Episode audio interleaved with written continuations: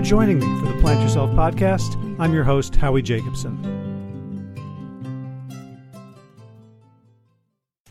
So I'm so happy to have this second conversation with Tyson Yunkaporta. Um, he's a brilliant thinker. He's the author of Sand Talk How Indigenous Wisdom Can Save the World, which I think everybody should read because I think saving the world is probably not a bad idea. And in this conversation, we cover a lot of the core beliefs that have guided my life uh, from his indigenous perspective. And trigger warning, he's not a fan of veganism. And double trigger warning, I don't try to defend it. Uh, instead, I we we yarn about it and trying to put it into a perspective in which my veganism, um, which I see as a way to minimize harm through my lifestyle choices, can coexist with his um, indigenous sense of living according to the law of the land. So I think it's going to be a very interesting conversation. and I've got to say, you know, people come and they want to be on the podcast who are you know healers and chefs, and I take a look at their website, and if I see if they have an a recipe with eggs in it, I say, no, this is not a good fit. Um, but I really wanted to have this conversation because I do believe that veganism is a, a tactic. It's not the end goal of life. And so in this conversation, I wanted to see, like, if, can we, can we get to an agreement about how humans should live um, whether veganism is a part of it or not. So we also talk about the hero's journey, of which Tyson is not a fan, and I've kind of lived my life and taught a lot based on the hero's journey. So it was really interesting to hear how this is an artifact of a particular civilization, a, a self-terminating civilization, as opposed to a truism uh, the natural law, you know, the uh, the monomyth of Joseph Campbell. Apparently, he he grabbed a lot from indigenous cultures and missed most of the context. It's a long and comprehensive conversation, so rather than uh, give you all the summary now, I'll just let you get right into it. So, without further ado, Tyson Yunkaporta, welcome back to the Plant Yourself podcast.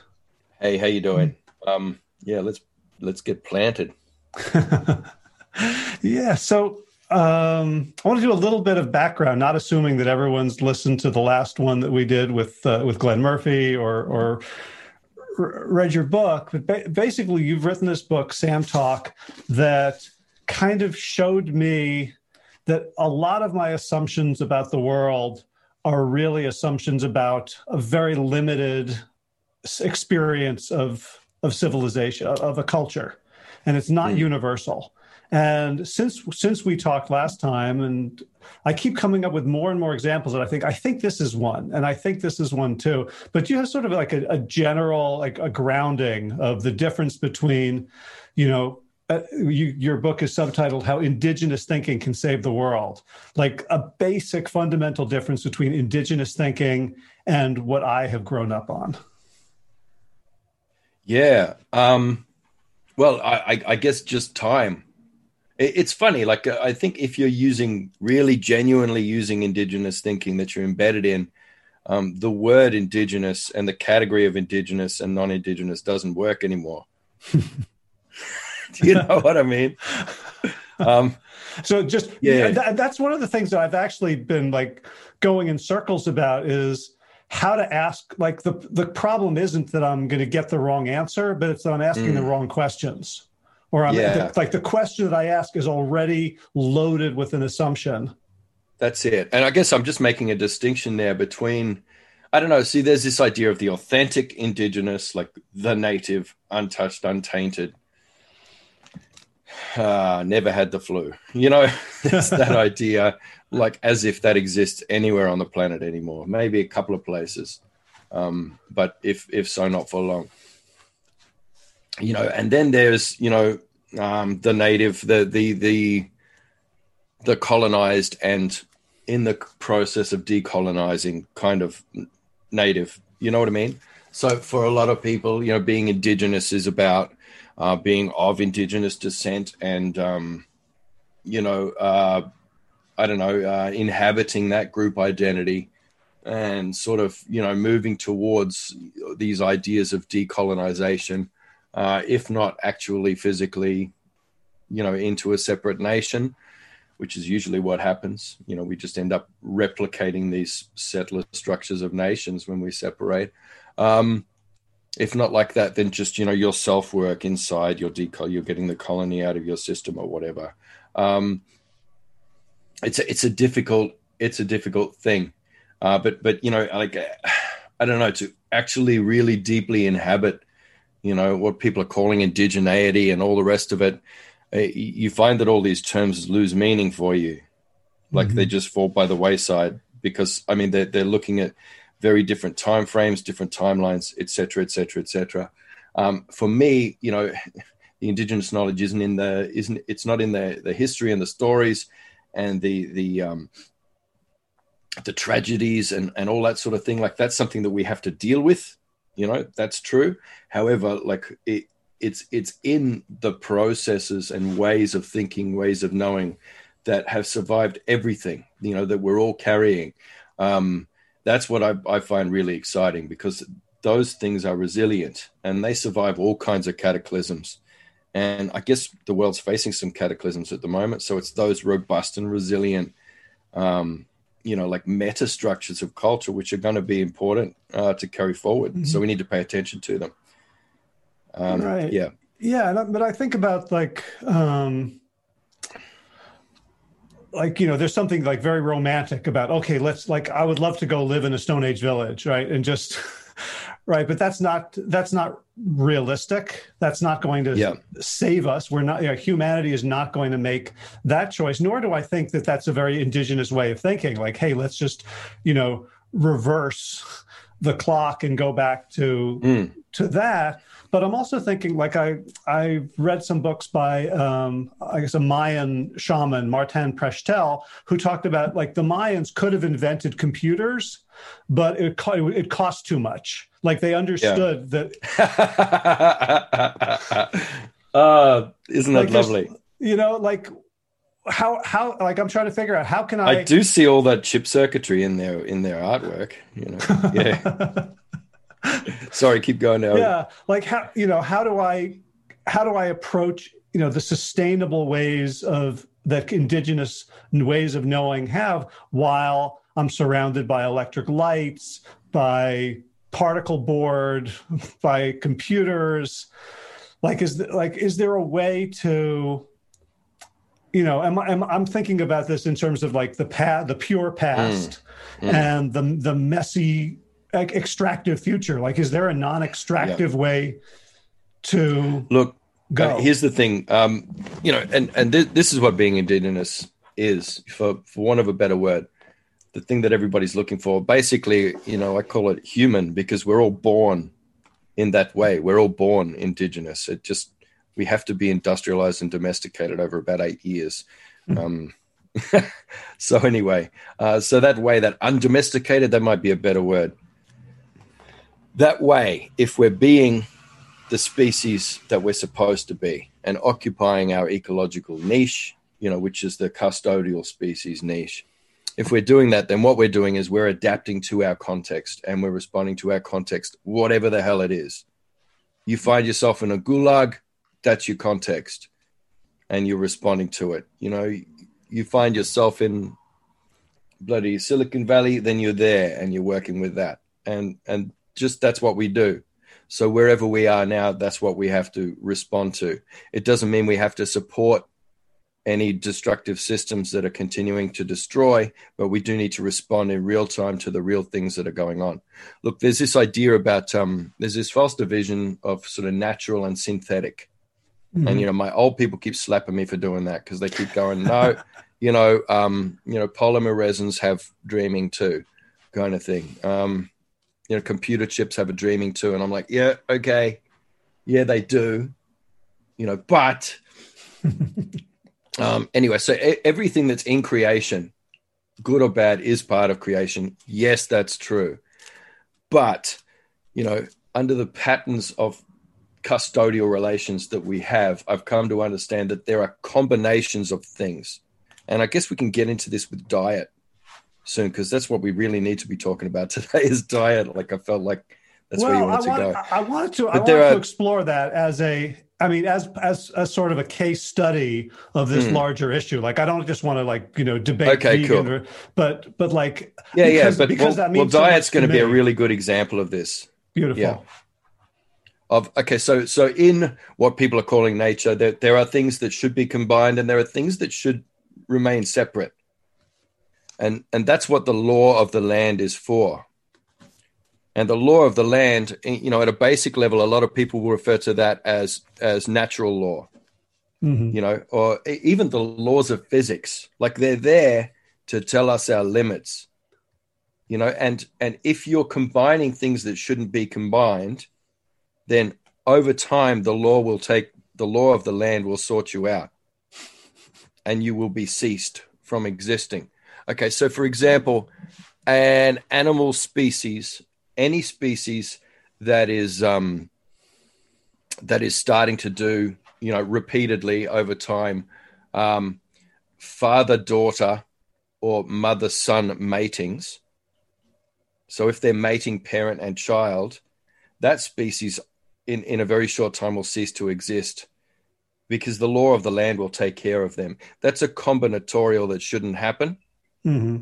that's a bit that's too i mean yes it can happen and those child, the children that are born of that union, yes, they are part of creation and they are special, lovely beings. That's true, but that shouldn't be happening. So the law of the land will take care of that, like with birth defects, etc. Over time, will destroy that line. Will destroy that uh, even that species if that species continues to do that. So you know there are things that shouldn't combine. There are elements that shouldn't combine. You know, like there's certain things you i mean you know uranium just in the ground it's all right in that form when it's in the ground but when you start to combine it with other things and do weird stuff to it it goes no good you know um everything else there's certain things that you should not be you should not be messing with and combining with other elements right. you know there are certain uh so so all the things that have been combined together to make new elements to make your computer that's all you know the natural law of that the law of the land uh, has already meted out its punishment for that. Like a bunch of poisons have been produced from that that are going to kill you. They're in the air they're in the water and they're in the land now and they will kill you. Your punishment has already been set in motion from this computer that you're using because mm-hmm. it's against the law of the land. Anyway, so that's that was that was the way I've been trying to describe it lately is this idea of uh, wrong combinations of things. Uh-huh. Yes, they're part of creation, and yes, they exist, and yes, they have spirit. But there's certain things that shouldn't be combined, and I guess we're here as the custodial species to make sure that doesn't happen. Mm-hmm. So when I when I filter that through the what I think is sort of the central dictum of the book about narcissism, yeah. So like how do like I'm trying to think like and again I can hear the industrial progress oriented echoes in the question is like how do I know what's good to combine like human beings are inventors we like try new mm. stuff all the time like is there like you know like I'll give you an example. Like there's, you know, there's CRISPR technology, these like, you know, genetically modifying genes. And we've seen yeah. a lot, you know, of, of stuff that people argue about. But I just heard recently about CRISPR technology applied to precision fermentation. That these vats where you can grow like proteins and whatever you want. Mm. So, and, and, and like a lot of vegans are like, yay, we can finally grow meat and we don't have to hurt animals anymore and we will never oh, wow. have we won't have any more poverty because we can also grow all the vegetables and it'll be much like cheaper and perfect and we won't have to be in land. And i'm listening mm. to this and part of my mind is going wow that's amazing. The the part of my mind that read sand talk is like that is some dangerous shit. Yeah. Well it's it's tricky because you don't know. So just look at crispr right? Let's just look at that so you could look at Africa and say, man, you know, there's so much sickle cell anemia there. We got to sort that out. We can sort it out with gene editing. Mm. We could gene edit everyone in Africa so there's no more sickle cell. And so you do that, and then all of a sudden, all these people start dropping dead with malaria because you know most people carry the sickle cell as a recessive gene, and that recessive gene makes you resistant to malaria. You know what I mean? Mm-hmm. So I mean, what if you just cured sickle cell, and then all of a sudden millions more people are dying from malaria? Uh, and and then you go, oh well, shit. What are we gonna? Okay, we need to kill every mosquito in Africa. Here, let's um, well, let's just genetically modify three female mosquitoes who, like you know, uh, will spread infertility throughout the the mosquito population, and then let's let them rep. You know, because they are releasing genetically modified freaking mosquitoes all around the world at the moment to do all kinds of weird stuff. Anyway, so you let them go, and, and from your CRISPR, and then every mosquito in Africa drops dead. No more malaria. It's awesome. And then why are the elephants dying? Why are the giraffes like? What the, did did their necks look like that before? That's weird. You know, the, it, everything has a knock on effect in mm-hmm. complexity. Mm-hmm. And you know, if you're not, if you do not have appropriate lenses to be able to view the complex whole over time, and you need to be able to view it over deep time and the knock on effects, then you shouldn't be tinkering with anything. you know, it might be nice to have a glow in the dark, like a chihuahua that you can read by at night. I mean, people are doing that just in their backyards now. It might be nice, but um, I don't know. Just think about that for a bit. anyway. So, I mean, what, what, it's weird. What just came to my mind is there, you know, the number one series on Netflix right now, at least in the U.S., is this series called The Queen's Gambit. About oh yeah, uh, have you seen it? I, am in the middle of it right now. I'm loving it. Uh, okay, so like like to me, that's like a metaphor for col- colonializing civilization. Like everything mm. everybody tries as a solution actually is the problem, mm. right? Like the couple want to adopt and the adoption becomes a problem the mother yeah. like goes takes her for a ride that causes the problem the pills are supposed to help her and they become the, like everything that everybody tries becomes a bigger problem that they have to yeah. Resolve and it feels like like that's western civilization that's the civilization mm. that it's not like nietzschean like you have your your thesis and antithesis and then you have a better synthesis when you look at it over indigenous time, it's just like it's just getting worse and worse. Yeah. Uh, look, this um, basically the Queen's Gambit is a story of someone, someone who who's stubborn enough they refuse to allow their mind to be domesticated. That's it. it's a girl through a series of accidents who discovered, you know, a stubborn streak in her, herself that that allowed her to, um, you know, even though it threatened her life to do so, she refused refuse to let her mind be domesticated. You know and, and, that's that's it. That's all it is. And of course it's going to destroy her. I'm not to the end yet so don't spoil it for me. Actually you can spoil it. I don't care. Um but yeah she's probably going to die. I mean it's it's very difficult uh to live in this society you know um uh, with an undomesticated mind or not completely domesticated mind in any way, uh, unless that interaction with society is mediated by some sort of drugs. Um, yeah. But back right. to food. I mean, I'm so I'm imagining all these sort of vegan tubes, like you know, you've got a machine there each day that'll Star Trek up your dinner for you, and you can have whatever you want, or, or like you know, and uh, and it's it's see it's kind of interesting because to be vegan and not die o- over a decade or two you've got to be a you've got to have a bit of a lab going. Like you've got to be a bit of a scientist. Like you need to mix like just the exact amount of stuff. You know like 20% this one and you know well, um, yeah, of well, supplements so- in order to make sure that you're actually able to absorb those proteins and absorb all those nutrients the right way. And you've got to just try and get the right kinds of medium chain fatty acids to approximate what a long chain fatty acid might do for, for your for your brain and your central nervous system and everything else. Like there's there's so many things you have to do and get the quantities just right in order to still be mm-hmm. healthy that it's um it's a, it's a it's a lot it's it's it's very hard. Yeah. I that is not my experience at all. Um, so in fact, I find like like the pro like the solution that I'm going for is that what I tell people how to eat is um, to eat what you like if you were living on this land mm. um, eat what you could get in naturally attainable quantities. Right. So, like, if you're going to have a cookie, like, let's figure yeah. out how much wheat would you like, how much energy would you have to put into collecting all the ingredients, the wheat, mm. the sugar, the nice. and and so like there's a like there's a way in which a largely plant-based diet would have been mm. what we would have eaten. Um, right. Well, I guess in in the country where you are, the idea is um, for humans anyway. Um, the idea is follow the bears. Like humans eat what the bears eat. Right, but then once we we've already domesticated crops.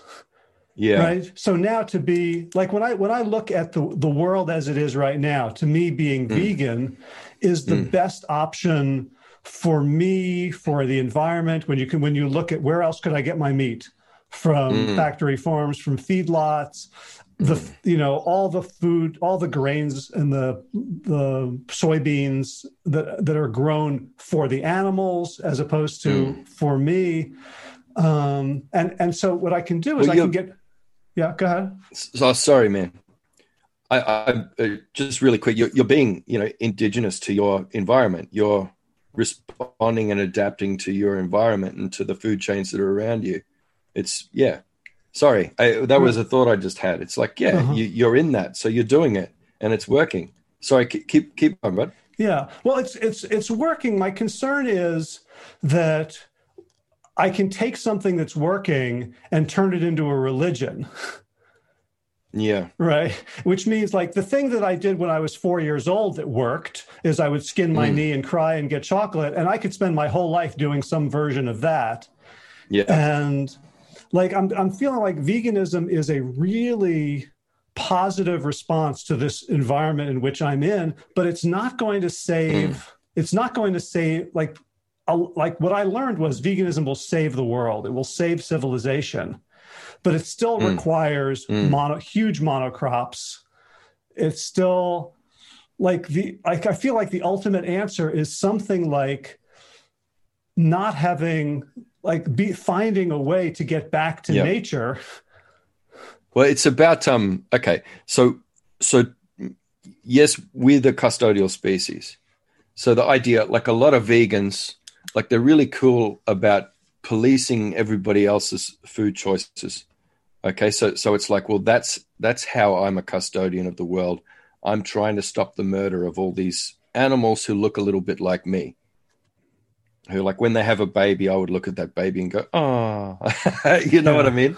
Um, but I guess here, here's the thing: what what you're supposed to be a custodian of is your food chain, your bioregion, but your diet you know so what you're bringing into that bioregion you know for your diet or what you're extracting from that bioregion the idea is um is regeneratively giving back and making sure that lasts now so i guess like your your challenge as a vegan is to figure out how do we do soybean production without biocide you know mm. and maybe crispr is one of those directions and well, say, say, more about biocide. Like, what are what are we killing oh, when we grow okay, soybeans? You're killing. Okay, for a start, you're killing so many animals that look like you, and with babies that you would think would were cute. Like you're killing a lot of mammals. um, Maybe with, like, with like rabbits production. and mice that are in the fields that get harvested. Okay, with... yeah. Well, they're, they're, the things that are in the fields now, and yes, they get they get just churned up with the rest. Um, but what about what was in the field before? uh, before it became a soybean field. Mm-hmm. that I mean, the, the the actual just you know the eradication of that biota in order to make the dead dirt patch that you're then going to you know spray all your chemical fertilizers and stuff on uh, to, to and uh, to make your soybean production. You know, into this sponge of dead dirt. I mean, not to mention just the the bios side of the earth itself like the the soil like a teaspoon of soil as you know contains so much life like more diversity of life in one healthy teaspoon of soil and you'll find in in the you know in a, in probably the whole rest of your your community you know what i mean? It's just incredible um what's in dirt. So to kill that dirt is just is the most horrendous thing. It's an act of self termination, you know, for your own species, let alone all the things you're killing in there.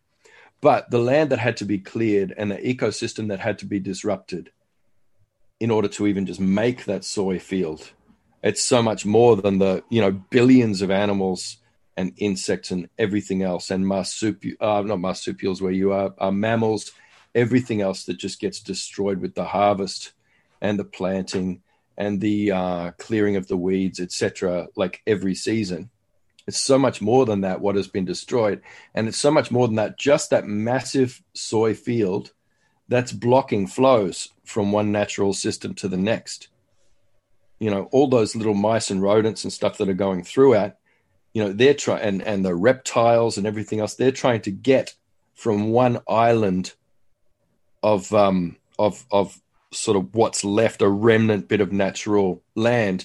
They're trying to get from that island to the next one on the other side of your soy field you know because eco things move in ecosystems and these things need to be connected at least with corridors if you're going to have these ridiculous bloody um you know big monocrops like that um, but also what you're doing to the soy itself in domesticating that plant and only selecting the biggest, brightest, most protein bearing seeds, you, you're killing, you're dooming that plant species to death because you're not supposed to do that. You know, you have to select the withered seeds as well, some of them to go in because, you know, uh, like a tiny little seed that's actually no good for food to eat you know, out of your soybean, that has to go into the genetic profile as well, because that'll be carrying something else that might be resistant to a, resistant to a locust plague down the track.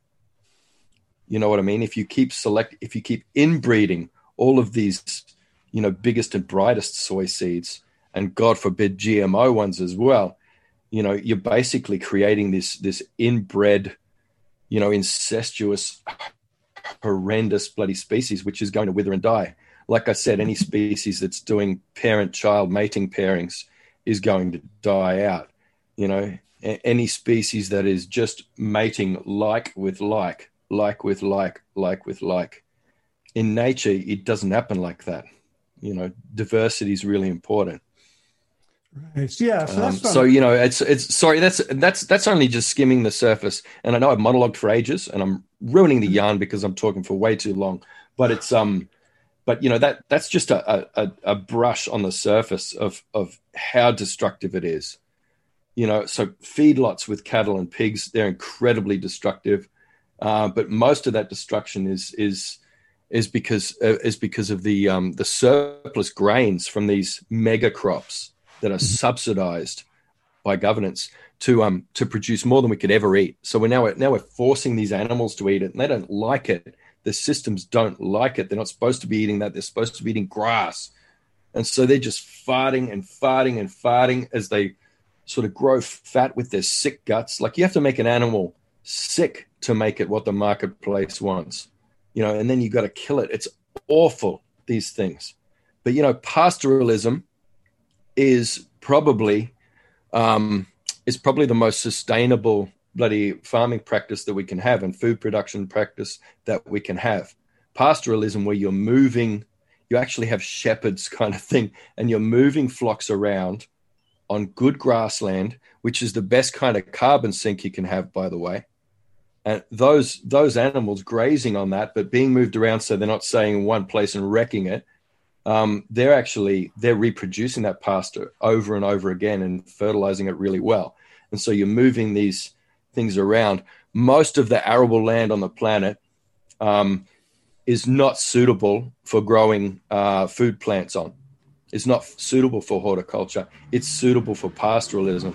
So we need to have these grass-fed beasts being tended and moved around in the same way that um, you know wolves and hunters and all kinds of things used to move the bison herds around on your island there on Turtle Island you know, used to move the buffaloes around, and that would shape the landscape and keep it reproducing.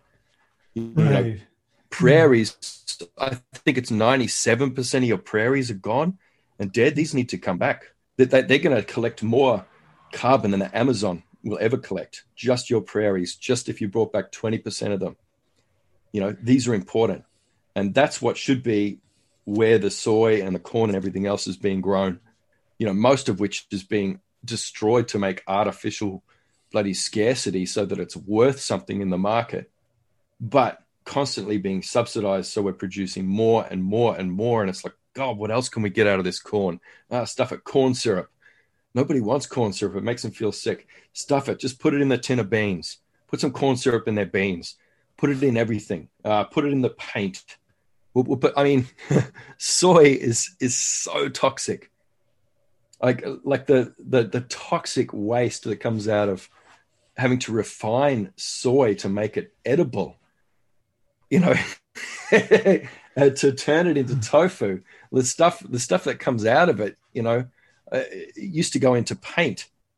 They used to put it into paint, yeah. and well, now they, they I, put it yeah. into into food. They put it into our like protein bars. Uh, it's just like it's awful. And for a man, it's worse because it's it it, it messes with your estrogen, you know, and it's terrible. Uh, uh especially so if you're someone like me, you know, eating a lot of soy and having two young babies because when you've got young babies and you're a man and you're not just a prick who just goes away and forgets about them, uh, if you're actually looking after those babies, your estrogen levels like go right up, and you put on heaps of weight, and you start crying a lot. but um, you know, soy does that to you as well, and it really messes with you as a man. So you've got to be careful with that soy. Well, you know, I'm uh, there. You know, there's plenty of science in my head, you know, about you know sort of studies of the difference between like estrogen from cow's milk and soy. So you know, I'll have a lot of listeners saying, you know, why didn't you tell them about this? The studies that show that soy is a, yeah, yeah. a beneficial estrogen. But I'll, I'll, you know, I'm not I'm not here to argue, but I just want I want to kind of yeah yeah. It. Actually, let's let's um yeah let's leave that sort of stuff out. I think I, um, want, because then, then it's not a yarn. Like I, I, I like I, I, I I do want to talk to you as we go along about you know indigenous diets and how they they work you know on our on our continent. And I have I've spoken to Native Americans who talk about yes, you follow the bears, you know, and you know because what the bears eat is what humans are supposed to eat, and you know so the bears will show you that what the edible fungi are, and like this this massive diet of just you know this omnivorous diet that in the right season, yeah, you're having some of these salmon and you're having some of these things. Um, and you're having honey and you're having fungus and you're having greens and roots and shoots and berries and all kinds of things. Right. So, and again, you know, so living in this society in mm. which all these persistent organic pollutants um, concentrate up the food chain and get stored in fat, right? Like mm. there's like health reasons to avoid almost all animals, even like wild ones. Mm. Um, I just want to so offer a couple things for like what I um, I had a couple conversations with a veganic farmer up in mm. Maine who is into regenerative, and he was pointing out that if you eat tofu, you are basically supporting the pork industry because the reason tofu is cheap is that all the stuff that's not all the okara gets yeah. sold to pig farms in North Carolina. Yeah. yeah. So so like like the more you the more you start like there's a myth of veganism that I have held for mm. a long time that it's somehow pure mm. and it's it's it's sort of encapsulated and it it doesn't spill out. Yeah, the, you know. Um, have, have, you come across the idea of the local food movement? The yeah. idea that you have a 50 kilometer radius for your food. Yeah, and some people, you know, do a challenge where they do it for a year like that and then they have to they have to get very creative and there's things they have to grow and produce themselves and all different kinds of relationships they have to make with different farmers and people and uh, you know networks of people growing things in their backyards in order to get everything they need. I mean i think um it, you know a, a challenge would be to combine local food with veganism in that way and and i think you know because you know the, the reason the only reason that veganism would be a, a, sort of a destructive force in the world is is if it was relying on these big food chains. But then everybody's diet is a destructive force in the in the in the world um, when relying on these massive food chains. Um, and there's something bad about that food that comes to you like that. There's something that's no good about it you know. Like i eat a lot of meat but um, I, I find the, the meat that i get you know that has there's so much meat that most of the meat now for some reason it doesn't eat grass anymore and when you eat it there's it's just nothing there like you're eating this fat where you're expecting to get all your good things from it you know from an indigenous point of view and there's nothing in that fat except just you know carcinogens. Hmm. it's just awful. Right. Yeah. Well, and, and, one of the things I'm, I'm a little like when you talk about like you know pastoralism. So certainly you know the the bison in North America created the 14 feet of topsoil for prairie. Um, you know the the herds in Africa, cre- you know, created a very lush land.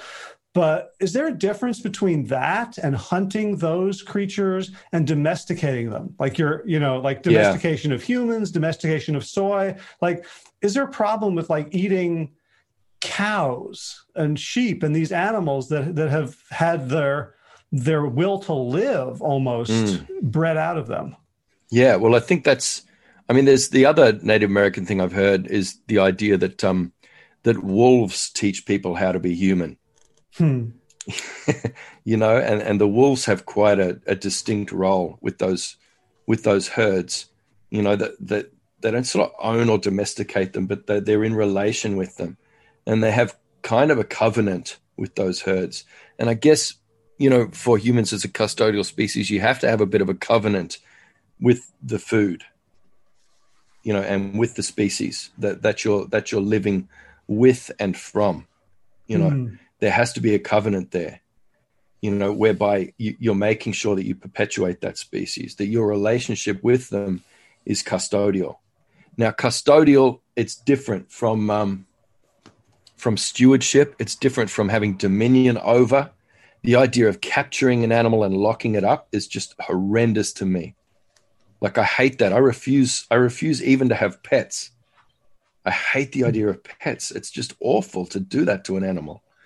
Who would do that? It's just horrible.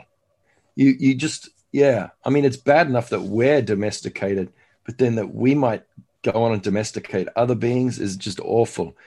And I guess the um you know, if you look at in the Middle East, where like as their civilization declined, as all of their land turned into desert, you know, that was forest and pasture land before. When you read in the Bible, it was quite beautiful. the the lands there just a couple, just a few thousand years ago. Um, but now you, you look at it and it's all desert. So I guess you know, as their land just got devastated by these earliest civilizations, you know you can see that that a lot of those peoples most of them like return to a kind of pastoralism. Um, you know so they had uh, flocks and herds that, that they weren't locked up but they were just kind of there was this kind of uh, relationship you know with those animals. And there was this covenant of yeah i will i will keep an eye on you throughout the day and the night and i'll protect you from predator other predators. And you know i'm i'm we're gonna we're gonna we're gonna eat some of you over time, you know, throughout your lives, and and your life cycle is going to end up, um, you know, the idea your life cycle instead of just sort of dying and and sort of being distributed around. Uh, throughout the ecosystem, um, that's going to be mediated by you're going to pass through my digestive system at mm-hmm. some stage as well. So there's that kind of covenant that happens there. Um, so you're part of that food chain rather than being a sort of a master of it, funneling it all into you. And instead of distributing all the resources from that, you're just kind of, you know, um, uh, putting it into these static heaps of waste that are sort of confined in one spot or um, that, you know, are intensified and toxified and all that sort of thing. So I, I think that pastoralism was good. And, and I can see, you know, in the Middle East that they kind of returned to that. And then they had a kind of sustainable, you know, agriculture around these oases and around places along rivers and all that sort of thing, um, where they allowed those natural cycles of the rivers and everything else to um, to keep sustaining, you know, the environment. And they kind of returned to that um, with a lot of the crops they were they were growing, and they had trade, you know, with other places, and so they were able to live quite well. Um, you know, as they kind of um, allowed their civilization to wind down, and they were kind of in an act in in a in a phase of transition uh, back to becoming fully human again in the Middle East. uh, back mm-hmm. to a kind of indigeneity um, until Anglo Oil arrived, and you know that that company Anglo Oil um, arrived, and then they sort of changed everything back again. So you ended up with these, you know, weird transitioning sort of feudal, um, mm-hmm. you know, monarchies ended up sort of, you know, getting this artificial injection of wealth and, and, you know, so that, that, that got weird there. Um, yeah, you, you find that all around the world. People, so you know, you, you're in the jungle, you're in the Amazon, and you're finding ruins of civilizations that were trialed as an experiment and then just fell. You know, you go to Zimbabwe and you see some of the oldest ruins in the world that nobody's quite sure how it got there and archaeologists go, well, we're just not going to look at that. We're just going to assume that white people were in Africa at some stage. But, you know, all these places, you know, civilization has been an experiment over the last 10 to 15,000 years. And these things have risen and fallen, and people have returned back to sustainable, you know, ways of living um, with their environment, with a vast range of different diets. Yeah. So it seems like like being in a covenantal relationship with with a species, whether it's animal or plant, mm. takes a lot of consciousness and a lot mm. of hmm. thought. So when I, you know, when in my romanticized view of native peoples they're like you know talking to the spirit of the deer and doing and having ceremonies to thank you know and the and the corn is the and the squash and the beans are sisters and it's very you know it's very hmm. animistic mm. and it's one of the things that i loved about Sand Talk is like you're you're you're trying to get through my head that rocks are in I can be in relation with rocks and I need to be in relation with rocks. And there's there's a there's a form of like equality mm. that maybe is the flip side of the the narcissism. The like as like as long as the that people are equal and have equal access to resources and equal equal opportunities and equal mm. status, that I don't have a bunch of people working for me it seems like that's sort of the basis for an indigenous way of of being covenantal with the, yeah. with your with your ecosystem. Yeah, that's it. And, and and these things they're not just ceremonies and rituals to try and make sense of the world. They're, they're actually supposed to bring your way of life into alignment with the natural system and to to guide your sort of holistic understanding of any interventions you do in that system so they don't have bad knock-on effects you know so um so we have uh, like in australia we've been trading uh, with asia since long before uh, european invasion here uh, there was there was trade with asia so we have like um you know but before anything's introduced you know animals plants anything like this this this takes a very long time of sitting down and understanding the foundational story the pattern you know, almost the DNA of that species. Like you really need to understand the pattern of that and to have the right metaphors to describe that and figure out how that will come into the system without disrupting it too much. You know, so for example, have you do you eat much tamarind? Have you come uh-huh. across tamarind? Uh, oh, yeah. I yeah, the, tamarind the, the paste in like the Indian grocery yeah, store. Yeah, so yeah, that Indian food there. Well, we had uh, we've got um, as a native plant now, we have uh, right across the north in Australia, we have tamarind, but that was only introduced like, you know, maybe a thousand years ago, mm. you know, in, into our ecosystem. And it took time. And there are song cycles for that. So there is ceremony for that plant, you know, because that's been brought in. And, and that's kind of like the, um, you know it's it's like what you have uh, big sort of management texts land management texts and and biology sort of chapters around these sort of things it's like that and it's about understanding how to manage that and where where they're supposed to be and how they're supposed to interact with and fit into everything else mm-hmm. you know so there is there is ceremony for that plant uh, there's ceremony and song cycles for tobacco you know um, for not just the native tobaccos that have always been here, but the ones that have been introduced uh, from Asia through that trade. Uh, song cycles for different forms of agriculture uh, that came down from New Guinea, which is like the oldest agriculture on the planet there in New Guinea. They know how to do it right in that environment. But some of that uh, came down into the north of Australia. Lots of different um, you know, uh, plants and technologies and all these things, these get introduced and they come in with a dreaming and they come in with a, you know, correct usage way. And they become, people become responsible for those as totems. You know, so one of my family totems is the dog. And the dog, of course, was introduced. But there is a story place with a dreaming, you know, for dogs in my community. There's song and there's dance and there's very sacred sculptures that we do for dogs mm. uh, in my community, and that's that's one of my my family's totemic sort of responsibility.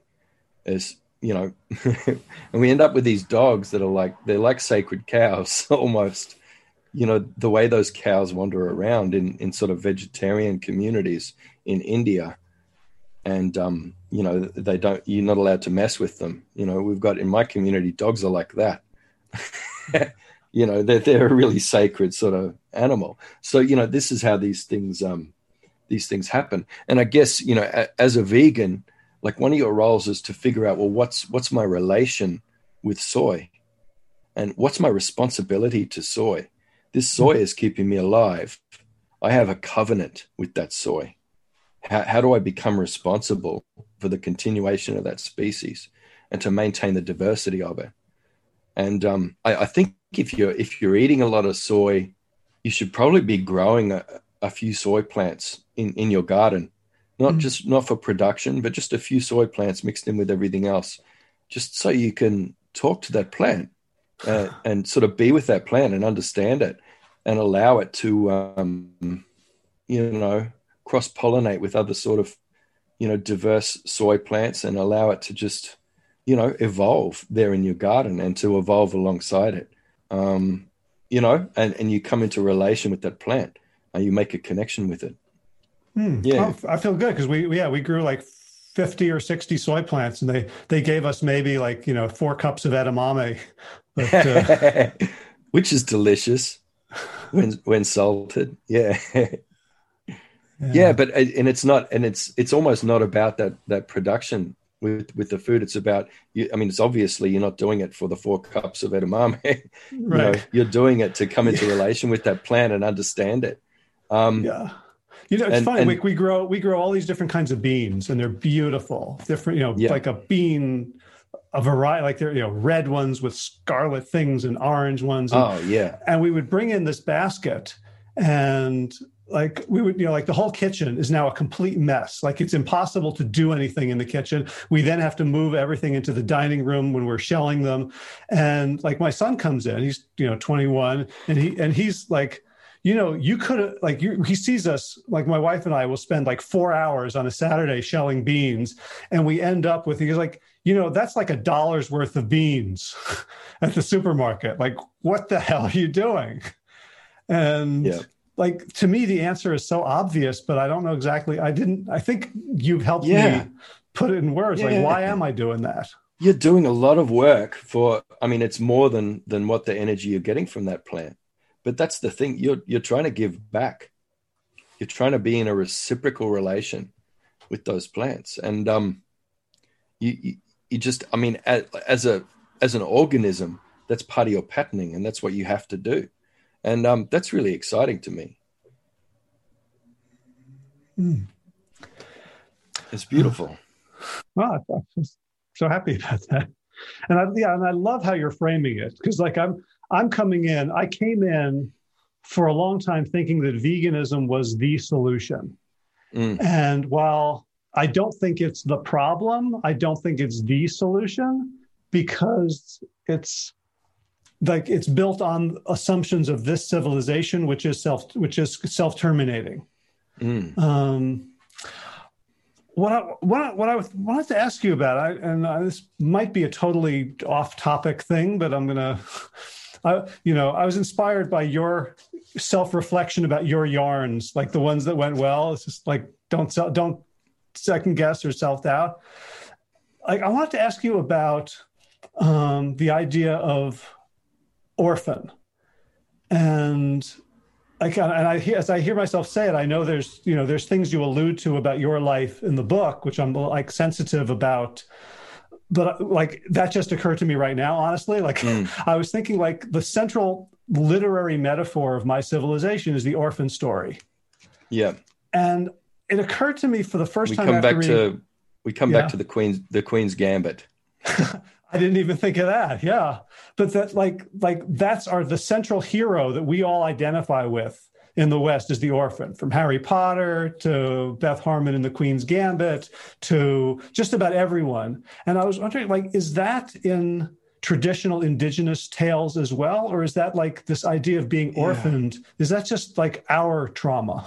No, I mean, so in our culture, and and this is only something that I that I got to um, that, that I got to really understand and come into in the this the second half of my life was this idea that there is no such thing as an orphan in our culture because you can't be an isolated human being you know? Um yeah so so if you're finding yourself um you know um outcast or you know uh cut off you know from your from community in in some way or you're lost or anything else um, there's people will take you in. There, there's no such thing as an orphan because you know a, a, a child who's who who's lost their family or is separated from family that they will get new family um, straight away and they'll be brought straight into that that family there's, there's no such thing as uh, an unwanted child. You know there are unwanted children in this civilization. So civilizations produce unwanted children. But mm. that's not where it begins. The true story of that is that is unwanted mothers usually. You know so in a society that's hostile to mothers this makes it very difficult you know for one mother to be able to raise a child. And i think most people who are unwanted and outcast which is a lot of mothers you know, it makes it almost impossible to raise a child. So you end up with a lot of abandoned children. And then the state is supposed to take care of that. And we see what happens, like, you know, with the, um, you know, the immigration stuff where children were separated, you know, uh, recently in the United States, you know, they, they go into the system and it's been almost impossible to reunite a lot of those children with their families because they're just lost in the system now, you know? It's it's absolutely terrifying. But we we um yeah we don't have that. There's no such thing as an unwanted child or an unwanted mother. You know. Um, in indigenous mm. societies. And is the you, basis you, you, don't have the orphan. I guess here's the thing, and to answer your question more directly, the idea of the the reason the orphan is so attractive in the Western mythology is that it um it's it's it's the perfect candidate for the hero's journey and it's a very attractive narrative. And I didn't realize that I was, um, you know, looking at my own sort of in the first half of my life, my own status as this kind of lost person, you know, this um, this adrift person. Uh, how attractive that was to me, and how much I used that in curating my life story. Uh, you know, as this dispossessed, adrift, lost person out in the world. You know, having adventures and and fighting and being damaged and overcoming that and becoming stronger through every bit of abuse was just making me stronger and blah blah blah. You know, um, it's it's an attractive narrative. I can see why people are into it, but it's um it's a lie. The hero's journey is a lie. There's no such thing as a hero. Tell me, tell me more about that because I actually wrote that down next to Orphan, and I felt like like that was like the one true thing because Joseph Campbell wrote a book about every culture has this one story of humanity, and since the reading Sand Talk, I was actually starting to say like I've done damage by imposing that narrative. Like it does again it's it's it's the narrative of this civilization coming from mm. a deep lack a deep orphaning from our land can you help ah. me understand like ah. tell me tell me why the hero's journey is such bullshit yeah well ah that's see that's really interesting i'd made that connection between the orphan idea and the I'd, I'd only made the connection as far as going yeah well the orphan is attractive to that myth but then the idea of sort of the whole culture, this this dominant world culture, actually um, this civilization, sort of orphaning itself in a way in order to to to fit with the hero's journey mythology. That's that's true, you know, I, I think of this uh, civilization as an adolescent culture, you know, but hmm. yeah, it's kind of orphaned itself. Um, look, we all exist in profound relation. You know, and we know this, you know, no man is an island, all that kind of thing. Everybody knows it. You know, we exist in profound relation, in a web of relations. And that is who you are. Your relationships are who you are and they make you individual because no other person has exactly the same web of relations that you have. That's your universe, and it's so valuable and so precious. But it's not something that you own or that you know um, makes you this amazing individual. At the same time, you exist in relation to that, and you have obligations to that network of relations, and your inputs uh, to that that uh, that web of life that you belong to are really important you know, of course, that's what drives you to um, do the work that you're doing with your beans and everything mm-hmm. else to come into relation with those plants. Because those relationships are not just with other humans; they're with non-humans, um, you know, and and everything around you. Yeah, I, I, just I think that's a really good insight. That's why I wanted to talk to you again. Like, um, yeah, like we talked about yarns. Like you mentioned before, the idea of yarns, and when you come into a yarn the wrong way and it doesn't work out. Um, yeah, you don't beat yourself up about it. And so that's why I contacted you and said, no, I want to have another go at a oh. yarn because we didn't get there. Um, yeah. Yeah, I mean, but there's there's parts of the hero's journey that I still, you know, I still find like again, it's the baby in bathwater sort of thing. Like the mm. idea that there's always a call to adventure that there's yeah but the but i guess the, the primary thing is like the hero is in some sort of barren land right like the yeah. queen is infertile there's a dragon there's some it starts with a deficit and the problem with it is that in order to succeed in life you have to be a fucking hero yeah. like most people i know are not heroes and and and in in this civilization in the tony robbins world there's something wrong with you if you don't step up and become a hero, yeah. an entrepreneur, a CEO, a megastar. Yeah, right. But it explains, so, explains we're why so vulnerable. Yeah, as as hmm. as an individual hero, you're so vulnerable. We're very delicate creatures, and and without community and without family, you know, we're we're very strong together, but individually, we're we're ridiculously weak.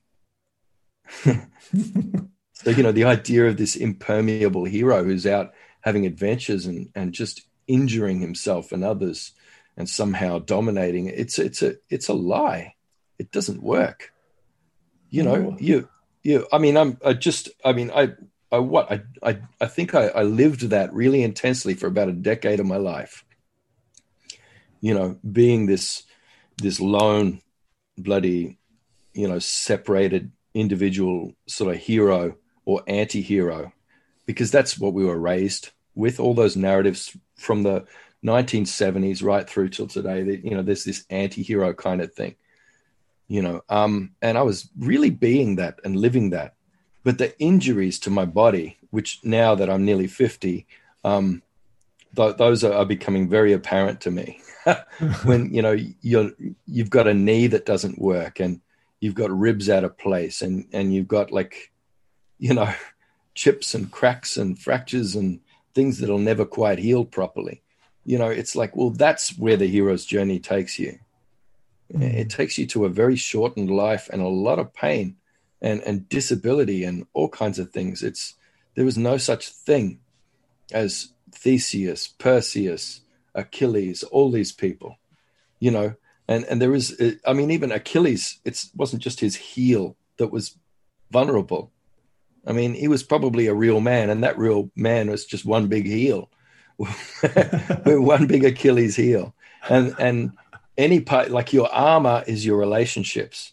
If if you have good, solid relations that you're in a state of reciprocity with, human and non-human, all around you, mm. that's your armor. That's what protects you from insult and injury in the world. You know.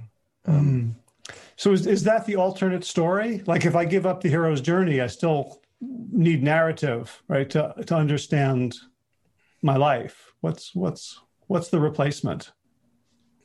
Yeah, well, the replacement are those stories of relatedness. And they're there. They're all there. You know, those stories of relatedness are there. Like they're they're out there in so many different cultures. Um, and, and there, they're so exciting. They're so exciting. Ah, like I feel like you know, heaps of them. Half the stories in the Bible are stories of relatedness. You know, um, in the Quran, in you know, you, you pick a culture, pick a narrative, and you'll find you know the emergence of these you know hero's journey stuff because civilization requires that. But you'll also find, you know, you'll also find um, other things as well. Uh-huh. You know, and a lot of them are cautionary tales as well about going the wrong way individually. Bloody Cain and Abel. Start with that. You know, that's a cautionary tale about um, coming out of a relation. Hmm. Um, and uh, I mean, I don't want to. Um, yeah, let's not let's not politicize the oh. the rejection re- the rejection of um of of Cain's vegan offering. to God, etc. Um, Sorry, I'm just being cheeky there. Um, yeah, but they, every culture has those stories. There, there are cautionary tales about, um, you know, being the hero and the hero's journey. And even even the hero's journey, it it's always ends up tragic. You know, Gilgamesh, pretty much the first one that I'm aware of. Um, that doesn't end well for Gilgamesh. Hmm. You know what I mean? Um, so I guess that's the originating hero's journey mythology. Um, yeah, and it's it's just not what it is. And look, the Aboriginal uh, myths and legends that Joseph Joseph Campbell um, sort of airbrushed and mutated to fit his story. I mean, those actual initiatory um, uh, rituals and stories that they're actually very different. They're not about a hero's journey. They're about sort of killing that idea of an individual hero and bringing that person into relation, you know, with their, with their obligations uh, to the dreaming community, to the landscape. That's mm-hmm. what those that's what those things are for. He only took the part of, about the the hero bit, but but you know, if you follow those stories through to the end, you actually see that the idea is it's a cautionary tale against it going that way. It's not mm. about so the, elevating that hero. So, because like my understanding is the ordeal is, you know, you're going to get your foreskin cut off at the age of 13 and you can't cry, or you have to survive in the wilderness. Like it does feel like a very individual, stoic, mm. um, you know, threshold to become a grown up in your community. What am I? What am I missing? Yeah, um, it's yeah, it's it's it's not that. it's it's not about that. It's about it's about teaching people that tension and balance are between autonomy and relatedness because you can't be subsumed into a hive mind either. We're not supposed to be doing that. Mm. We're hmm. supposed to be maintaining, you know, attention and balance between our fabulous, unique individuality and our networked relation. We have a, a fluid, you know, self other boundary uh, as human beings, you know, where you know you are you but at the same time you are us. You know and we have i mean even our language structures in aboriginal languages reflect that you know um, and there is there has to be a sort of a tension and constant balance between those two things. They have to be negotiated all the time. And i guess you see this in ecosystems and complexity theory. When you see that the idea of diversity in a complex system um, is is is not just having you know all these um, you know different sort of categories of groups interacting with each other. You know like um you know sikhs you know talking to you know irish over here or something like that. It's it's it's within those groups the people that you are most similar to you know um you need to maintain a lot of diversity. You need to maintain a lot of difference between yourself and the people you're most similar to. Because you see this happening in nature all the time and it's the way genetic diversity is preserved. So you see, like one family of chimps has more genetic diversity um, than the entire human species. There's more genetic diversity in one family of chimps than there is in the entire human species. I mean, the idea is you do need to maintain that difference um, with yourself, but at the same time, this kind of it's this kind of networked individualism. Mm. Uh, it's it's very hard to explain, but it doesn't sit in a binary uh, mm. like that. Yeah, yeah. So it's almost, it's almost like the the initiation ritual is an invitation into a right way and a wrong way. Like you could mm. you could easily like pass the test by failing or something. Yeah. But the idea is is to teach you that you're not special. So you you know you put someone in, in a situation where they're very much inhabiting their special, unique individuality, and then you're you're knocking them out of that. You're teaching them that to live in that is to die. And so you you ritualistically kill somebody or banish somebody, you know, within that highly individualized state. And that's mm. the the shock that makes somebody become an adult is to understand who they are individually is is is nothing. You know, it, it's it's their it's their web of relations that makes them that makes them unique, and they have obligations to that. And it's a very hard thing to step into because you've got to kill that that idea that you've come up with through childhood that you're special and you're the center of the universe. Mm. Um, yeah. I can't. I can't wait for you to finish the Queen's Gambit. so okay, I, am not going to spoil it for you, but uh... I just I can't imagine it's going to end well. yeah, but this uh, this this uh, this will come up in, in the last mm. episode. This this mm. issue of special and not special. Yeah. Well, look. Um. I, I you know, and I guess I, I wanted to talk to you about food. Mm-hmm. Um, yeah. As well and just the, the different ways of categorizing that. You know, so it, it's interesting. So a lot of things from uh, a Western point of view that are regarded as an animal product or a plant product. So I mean, we have so so in in my family's language, we have um, you know, uh, food is broadly you know divided into mai and min. You know, so min is your protein sort of uh, based, uh, mostly animal products, min, mm-hmm. And mai is your mostly your uh, you know cellulose, mm-hmm. that, that that kind of thing. So almost plant based, um, and everything's categorized into that or that, and you kind of ha- you, you you have to have a 50-50 balance between those things. So your meal, any meal, will uh, ideally be half and half, half mai and half min. But if you look at something as simple as um, um, honey, so honey, honey is called at, but that's so you put the prefix, you put either mai or min in front of any animal or plant. Now, honey is called mai at, so that's in the vegetable side. Mm-hmm. You know, um, but then if you look uh, in other parts of the hive are classified as min. You know, so the pollen, the propolis, all that sort of thing, that's called min. Mm-hmm. So it's more it's more about a um, a quality. Yeah, right? like it's yeah. sort of like I'm I'm picturing the yin yang of of du- you know exactly. not not not binaries but dualities. Yeah. So balance. like you know half the hive is is seen as a as as a, like a plant based food, and half of it is seen as as protein. You know, um, it's it's it's it's really interesting you know so we have that and it's kind of i don't know it's kind of it, there's a wrongness to um to just uh going going too far in either direction you know with your diet. So if somebody's just eating kangaroo or magpie goose or something like that then that person won't live for very long you know there, there has to it, it has to be a, a, a there has to be a lot of variation in the diet, and it also has to be seasonal. You can only eat things when they're in their peak nutritional phase in a season, so that only lasts for up to a, uh, for like a couple of months. You know that you're eating this one particular food, and then you don't eat it until that time again next year. You know, um, and that that's that's how it works.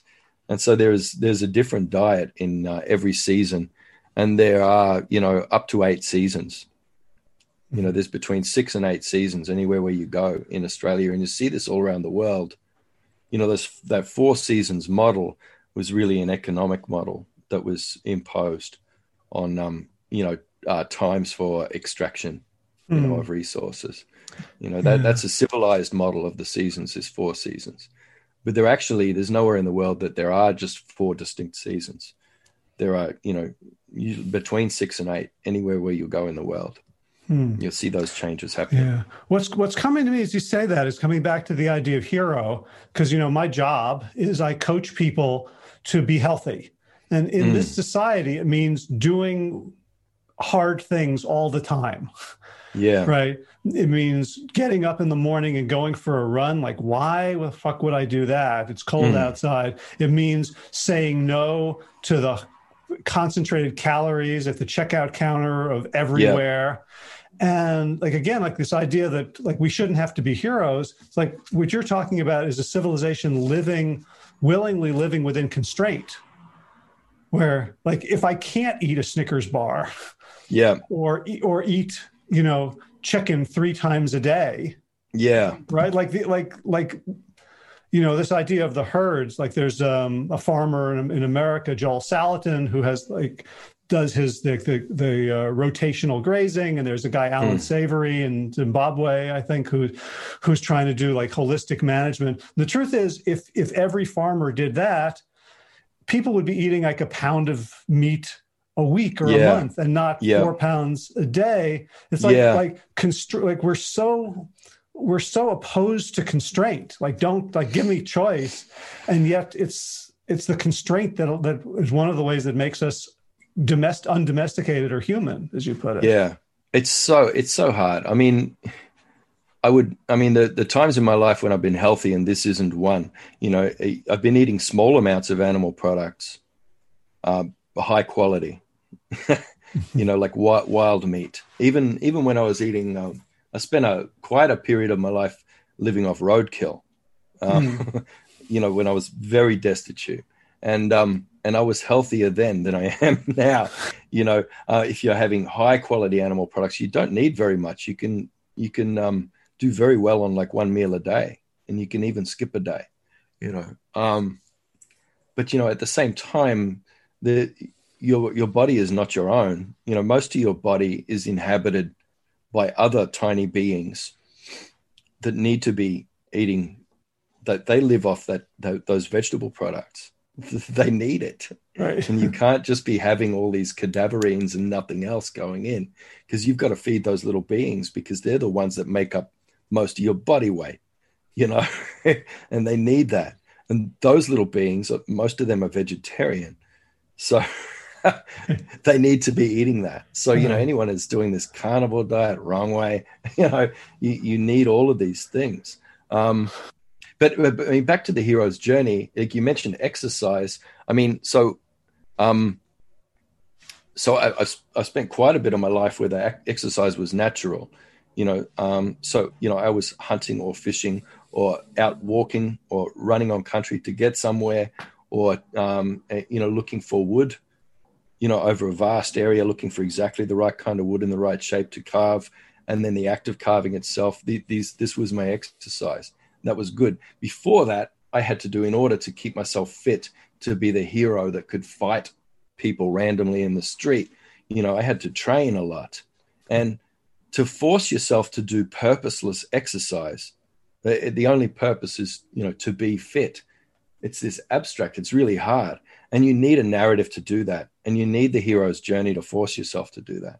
Mm. you know so i wonder what story you tell yourself when you're exercising pointlessly. So for me um, i used to play the soundtrack of, of conan the barbarian in my head. And i couldn't force myself to run 10ks unless i was sort of the whole time going boom boom boom boom boom boom boom boom boom and it and then and it and it and I had to do that the whole way just to be like rah yeah. you know That's funny. i'm this my, my sole lone hero in a in a in a toxic in a in a in a hard landscape and what doesn't kill us makes us stronger and off we go and you have to tell yourself that story or you can't force yourself into that it's very hard what what story do you tell yourself that's so more my, healthy my, yeah my narrative is um, human beings are not supposed to sit or yeah. like you know they're supposed to move like we are mm. bipedal and so if i don't do five six ten miles a day i'm not being human yeah and if i want to pretend i'm a, a hunter i have to average about 10 miles you know 10 minute miles Yeah. get to you know walk, sprint a little bit. Like what would I like? do what like, you normally do while foraging. Yeah. Yeah, it's like and I learned this from one of my my business partner is the guy from Louisiana who used to be Mm. 400 pounds and became uh, a, a very fit human. It's like, and he was also he grew up hunting and fishing. He was Mm. like, what like watching animals? Like, Yeah. what do I owe the world for the calories I'm taking in? Because Yeah. I get the calories I'm taking in by sitting in front of this screen and writing and talking Yeah. but I- like I haven't earned them with my body. Yeah. Like, how do I Yeah. earn my calories? Yeah. It's it's very difficult. But I guess I mean that's where resistance training most sort of mimics what you're supposed to be doing, you know? Because you're not just running 10 Ks uh, as a human. You know, you're going you're going having bursts of speed, you're going fast, slow, you're negotiating that, that with other people who are also doing diverse activities with you. Um, you know, you're stopping and and picking things up, you're carrying things, maybe something heavy you know you're collecting things you're bending down standing up you're you're digging you're uh, all kinds of things you know? Um But by so i think the there best, has to be variety but but it's still purposeless you know? Man i tried i tried that crossfit i tried really hard. Yeah. because when i moved to the city i wasn't getting the natural movement that i had before you Mhm. know? And i enjoyed like 15 or 20 years of it of, of actually moving through landscapes um, in the right way. And then i moved to the city about three years ago and and and i'm just i'm i'm so unhealthy and i'm so overweight now. And it's very difficult because i can't inspire myself. Now i, I just can't do the conan theme anymore. It doesn't inspire me um, like i did when i was a kid you know? And but now i'm like ah what do i do? I mean i can't i'm finding it really hard to force myself to do exercise that doesn't do anything it just burns calories for no purpose it's like what am i producing um, Yeah. what am i looking after i'm not looking after any landscapes i'm like i mean how could i do that in a landscape that's you know essentially a swamp that's been covered over with concrete Yeah. The, yeah. The other way I think about it is that my running is some sort of a an offering, a sacrifice, a prayer. nice Like this is like I was like this body was created to be optimal in a certain Yeah. way, and like giving it up to the universe, to Creator. Mm. to say like okay yeah i'm in a shitty place and i have to run on an asphalt road and i have to pick up fake things and lift them like when i can you know we have some woods i can like you know chop down a, a dead tree and chop it for firewood and haul it like that feels incredible yeah uh, but the rest of the time it's like okay so it's really hard right now it's it's Yeah. not it's not a you know like it's like being vegan it's like Yeah. it's not it's not the natural state but what's the best i can do Yeah. So you're ritualizing it and you're offering that up. yeah That's- it's, that's- it's definitely that's big- great. bigger than That's me deadly. Yeah. No, that's beautiful. That's a, a really good. mo- I'm going to try that one. I mean, see, I've, I've located all the places where underground water is flowing under the concrete here. You know, because you and you can feel it through your feet. It's like this magnetism. You know, and it's the first thing I did when I got here was I followed where the flows of water were, so I could understand where I was. Hmm. you know um maybe i should be running those lines of energy maybe i should be running and walking those and um and connecting that way and that's the way i get my exercise so i'm going to try that and i'll send you an email let you know how it worked out Oh, awesome. And I'm Yeah. thinking I would love to, uh, I don't want to impose on you, but I would love to have one more of these conversations with you and with Josh, the Louisiana guy who, Yeah. who I got to listen. He, you know, he listened to Sand Talk and I told him that he was the most indigenous person I know.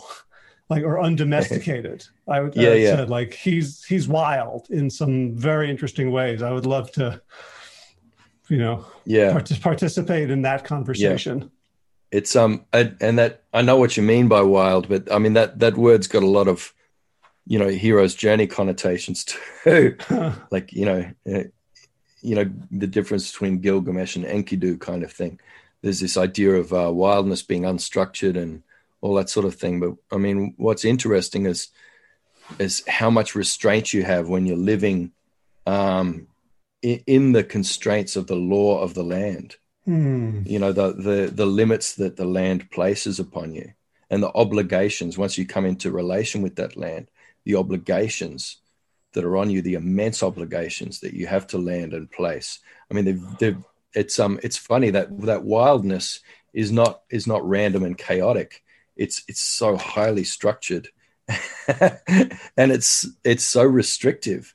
It's wildness is restrictive, and I think hmm. most people would not want to be harnessed uh, by wild, wildness. Although the, even the idea of wild is is this kind of idea of chaotic randomness. Um, that's not what it is. It's it's it's law with a capital L. Yeah. Um, yeah, yeah but I, I mean, know I know that's what you mean when you say wild. But yeah. it's it's interesting. Yeah. Like a lot of other people's definitions of wild is very different. Yeah. Yeah, I mean, it's like when I feel that obligation, I mm. never I never feel more human than when I feel like I'm under that obligation. Yeah, like things become it. clear. Yeah. Right like that's the end of, of my orphanhood. It's like, oh, yeah, I, am part of something, and it happens. Yeah, you know, rarely, and you're ritualistically running and connecting with that. You know, you're doing that as ceremony. Your um, your exercise is almost ceremony that's yes. bringing you into relation. Um, you know, with something that your your domestication is is is sort of forcing you to be separate from, but you're coming back into relation with that. It's lovely. Yeah, it does feel like a rebellion against domestication to mm. run until it hurts. Yeah. Right? Because my ancestors didn't have a choice when they when they needed to forage, when they needed to, you know, and I know you talk about like the paleo time was not a time of scarcity, but yeah. it was certainly a time of effort. yeah. Yeah, there's effort, but then I mean they're almost there almost wasn't enough to do in that. And that's why kind of sport and contests sort of came about. You know what I mean? I mean, mm-hmm. the amount of effort that people put into like most of your exercise as a Paleolithic person uh, would have been in ceremony and dance and um, and sport. You know, like very very vigorous sport. You know, it's um. I mean, in See, the idea of moving around a landscape seasonally, you're going to different areas in different seasons where things are abundant. That's the idea, and that's what defines a bioregion. Is is the area in which humans in their ecological niche are able to move around and find abundance uh, within a given territory. That's what a bioregion is, and that was what most of the boundaries of territories were and they're quite stable for a, for a long time, hundreds of thousands of years. You know, so you're there and you're in you're in that place on your territory in your bioregion where it's just optimal abundance in that particular season. Like you know, you can almost close your eyes in, a in a bird or bat season and just throw a stick in the air and knock something for your lunch, you know, and that's it. Right, it's, and that's um, and that's the experience I get at the supermarket. Yeah, and I mean, a, a, lot of your effort is going into actually looking after that country as well. Mm. So, you know, not just, you know, digging laboriously to find one root vegetable to eat, but you're, you know, uh, you're digging in a way that is going to reproduce that root, that, root vegetable. So you're leaving part there, but you might be planting others around the place in, in, in that area, you know, so you're not just trying to extract from the land, you're always trying to give back you know, as much as you're taking, and you're trying to, you know, uh, propagate and regenerate all of these things and to increase uh, those things. And there's a lot of effort that goes into that, into the management of land, uh, but then into the the the ritual sort of ceremonies and very vigorous dances that go for like, you know, like big, um, big ceremonies that go for like eight hours where you're just flat out. You haven't got time to get a drink of water. You're you're dancing and dancing and dancing and and that is so much more vigorous mm. than what it takes to extract you know the the energy that you need from the landscape mm. um, you have to be putting that back in you know so i guess there is that idea of purposeless activity that isn't about finding nutrition that's actually yeah ritualized in the way that you say i think that's really important uh, what mm. you've expressed there that hmm. exercise almost needs to be ceremony Um, oh, I love that. I, It's- I it's love form- that. It's I a form love of man- that. It's a form of manners. Yeah, Like it's like human beings who are extractive exclusively, or it's rude, yeah. isn't it? Well, look, now that I mean, this conversation's probably added ten years to my life, um, so I thank I thank you for that because I'm going to start to um, uh, try and reimagine um, exercise as ceremony um, because I'm Hmm. missing both. Like in the city, I'm missing ceremony. I'm missing exercise. You know um, that I would normally do in my relation with caring for country and all that sort of thing. So, yeah, that is Yeah. uh, And we would also do it- spectacular. We would also do it in community normally, Yeah, right? Like Yeah. running with a group or playing a game or you know doing chores together. yeah, It's much more natural. Like every so often, I'll go out and you know do Yeah. something in solitude, but not not preferably. yeah. Well, there's the lone jogger who's like trying to improve their personal best time or whatever, or get their heart rate to a certain level. But then you got groups of joggers who are kind of trying to find, you know, the um, the aggregate kind of pace and direction and route together, which um, yeah, that's really something too. Yeah, Yeah, I was for a long time. I was working on you know with my my GPS watch. Like, can I get under a 930 pace? Can I go faster? And then there's a guy who runs on my street in the morning when I run. Older guy uh, runs with a dog. I love him, and I decided like you know what, we're going to do 12 minute miles just so I can hang out with Gary.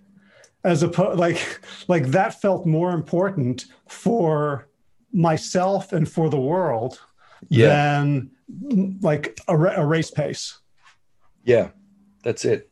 Um, yeah, competition is not necessarily the, the best way to go. And I guess you know if we see ourselves as individual in, individuals in competition for resources, or in competition for you know uh, what's the narrative about those resources and and everything else, I, I think that's the unhealthy way to go. Um, yeah, I, I think we're you know we're on a path to to rediscovering a way in this time of transition into rediscovering ways of of you know moving back into a more kind of human relation um, with the world around us through these things, through diet, through exercise, all of these things. Yeah, Beautiful, beautiful. This, this seems like a good place to to wrap up for now. beautiful. So Thank you thank, so much for yarning, you. Howie. Yeah, oh, so happy. I can't I can't wait till uh, COVID goes away and I can go to Australia and sounds great. learn how to carve and run and Yeah, well, you can come and see what the concrete looks like over here. cool. Thank you so much. Okay, it was great to Okay. talk to you, Howie. You Thank too. you. bye bye. All right, bye. All right. I hope you really enjoyed that conversation. It was a mind blower for me. Um, you can also watch this on YouTube or at plantyourself.com slash 439, where you can also find the show notes for today's episode. So, what do we got? We got running news. Running news is I had a really good frisbee game until my last play, which was the throw was a little bit high. I reached up and hyperextended my knee and messed it up again. So, I'm back to walking probably for another week or two. Bad Howie. Uh, garden news. Uh, the, the exciting thing was I built a couple of ramps for sheds where we keep our two wheel tractor and our lawnmower. Um, I've never been much of a uh, a handyman, so it's really exciting for me to like build these ramps and screw things together and pour down gravel. I feel very gratified, like I'm living according to the law of the land in, in some small way. All right, time for thanks. Thanks to Will Ridenour for allowing me to use his beautiful song Sabali Dawn, The Dance of Peace. You can find more of Will's music at his website, willridenour.com. And of course, thanks to all of you Plant Yourself podcast patrons.